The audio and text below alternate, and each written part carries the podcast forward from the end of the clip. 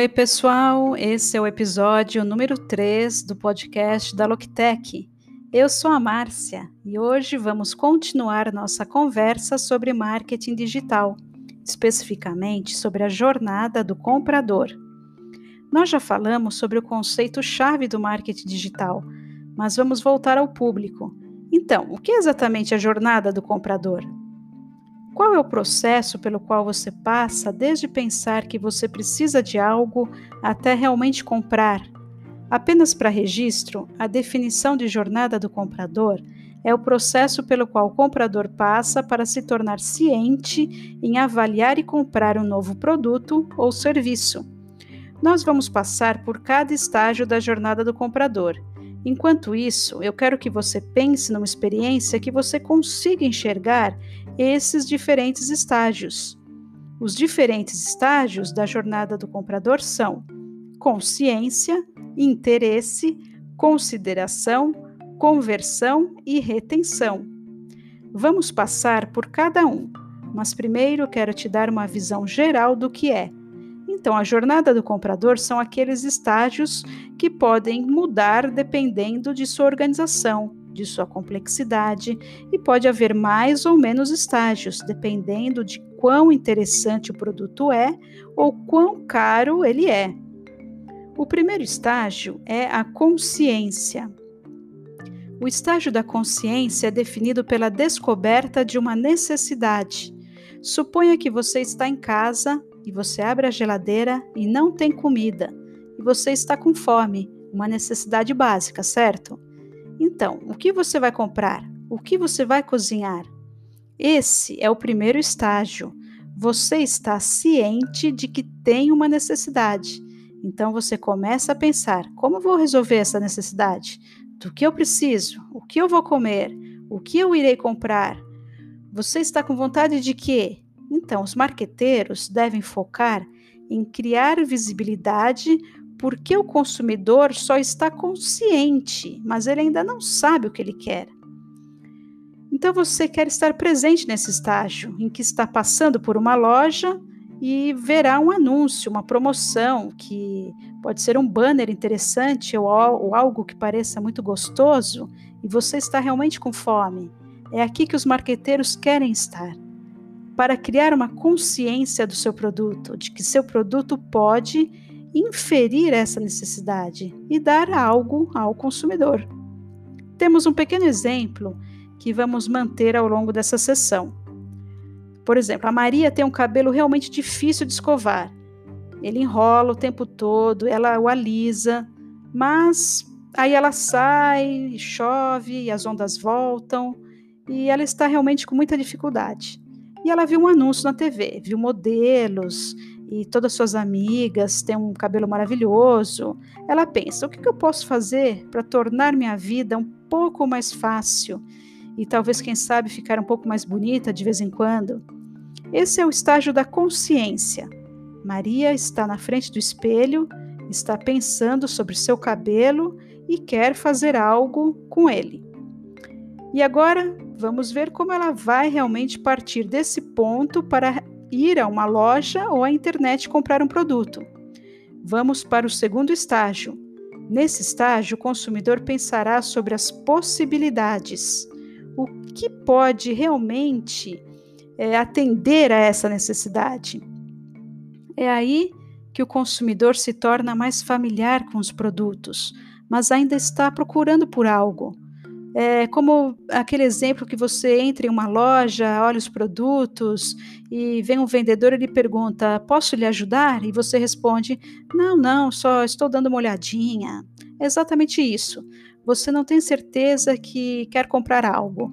Você está só tentando entender o que você precisa. Se voltarmos ao caso da Maria, ela se olhou no espelho, ela tem um problema com seu cabelo. Então ela começa a pensar: tá, o que eu posso fazer? É, então, talvez ela entre na internet, faça algumas pesquisas, fala com seus amigos, conversa com sua mãe e ela pensará sobre possibilidades, mas nenhum produto específico ainda. Ela pensará: eu posso fazer uma máscara no cabelo, eu posso comprar e fazer eu mesma, ou poderia ir a um cabeleireiro, ou poderia deixar meu cabelo como está. Então, é como olhar ao redor e ir escolhendo coisas. É, esse também é um estágio no qual você quer estar envolvido, porque quando as pessoas começam a procurar, você tem que ter certeza que elas verão sua marca ou seu produto. Você quer ter certeza de que quando fizerem aquela pesquisa no Google sobre produtos de cabelo, seu nome vai aparecer ou se buscando no Facebook, talvez vendo uma maquiagem, um artista famoso ou seu cabeleireiro favorito, talvez sua marca caiba em algum lugar aí. Você pode ainda não estar empurrando o seu produto, mas você pode talvez estar criando conteúdo sobre como melhorar o seu cabelo. E talvez Maria esteja no Facebook e ela verá um artigo sobre uma marca de seus produtos para cabelo através de um anúncio ou um amigo que repostou e diz: cinco dicas ou truques para tornar seu cabelo menos enrolado ou mais fácil de escovar. É aí que você chama a atenção. E o estágio seguinte é o estágio da consideração. É quando o consumidor está pronto para aprender mais sobre o produto talvez testá-lo e fazer uma pesquisa comparativa. Então a Maria já leu sobre como tornar seu cabelo melhor, menos seco, e agora ela tem uma ideia, ela sabe melhor o que ela quer.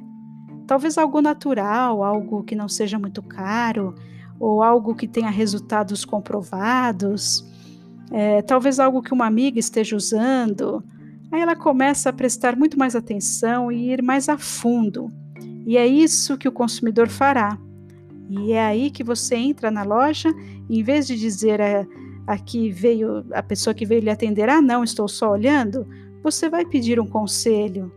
Você vai estar pensando o que você acha melhor para esse tipo de clima, ou o que você acha que é melhor para essa estação. Então você está pesquisando ativamente. Em vez de ser passivo e ficar só olhando, o consumidor vai estar pesquisando ativamente. Por exemplo, a Maria poderia estar dizendo: Eu vi um anúncio no Facebook dizendo o condicionador é fácil e mais barato e é um bom intermediário entre a minha máscara. É, então ela agora sabe o que ela quer: um condicionador. Ela vai começar a procurar qual cabe no seu bolso, qual seria eh, mais natural, qual será uh, não tão caro e talvez algumas variações ou aromas que ela queira. E tudo isso vai se desenrolar no estágio seguinte. E é por isso que você quer estar presente como marca, fornecendo esse conteúdo. Quando você está procurando algo, você não quer que o conteúdo seja difícil de encontrar. Você quer que ele esteja por perto de você e que só tenha que visitar o site e apenas ler quais ingredientes são usados, quão bom ele é, talvez ler algumas avaliações. Você quer ter o conforto na escolha que você está prestes a fazer. Porque para Maria talvez seja somente um condicionador, mas às vezes você compra produtos que são muito mais caros e você quer ter certeza de que você tomou a decisão correta. De qualquer forma, você quer ter certeza que o que você está comprando vai atender às suas necessidades. O que nos leva ao próximo estágio. Agora é o estágio da conversão. Então você esteve presente, você criou a consciência, você criou o conteúdo que Maria queria ver online, que ela pudesse ler sobre como deixar seu cabelo mais bonito. Então você forneceu conteúdo sobre o seu produto, especificamente para ela pesquisar quando ela precisasse. E agora ela está pronta para comprar. Mas há uma coisa: isso tem que ser fácil também, não é somente dar a informação, é sobre tornar mais fácil de se entrar em uma loja ou na loja online e fazer uma compra. Então, esse é o estágio da conversão, quando o consumidor está pronto para comprar e converter sua decisão em uma compra. Maria pensa: eu acho que esse, condicionador é bom para mim, é natural, não é muito caro, eu acho que eu vou comprar. Mas talvez ela compre na loja e talvez ela compre na loja online. E aqui o marketing também pode estar presente e é realmente importante. Por exemplo, você poderia empurrar um anúncio que desse um desconto online. Você sabe que a Maria está interessada. Você sabe que ela está prestes a tomar a decisão e você quer estar presente mais uma vez para garantir que ela vai converter da maneira mais fácil possível.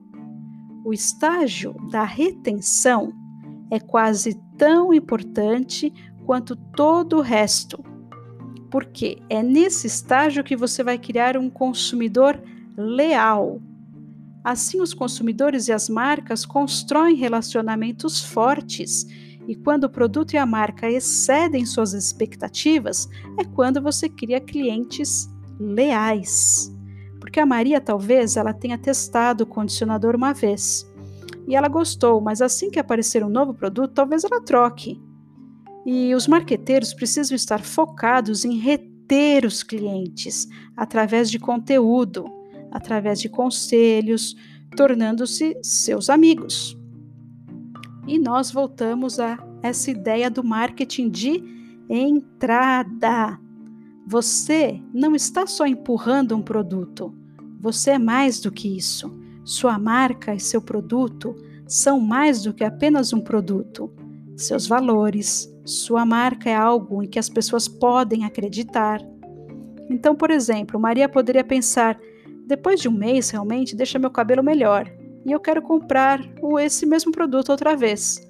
E talvez seja o suficiente para ela, mas para algumas pessoas, elas vão querer mais. Algumas pessoas vão querer receber newsletters com conteúdo que seja realmente interessante e que ajudará a fazer um penteado ou um pouco melhor a cada dia. E após essa fase da retenção, um novo estágio vai começar para o um novo consumidor ou para o seu próprio consumidor.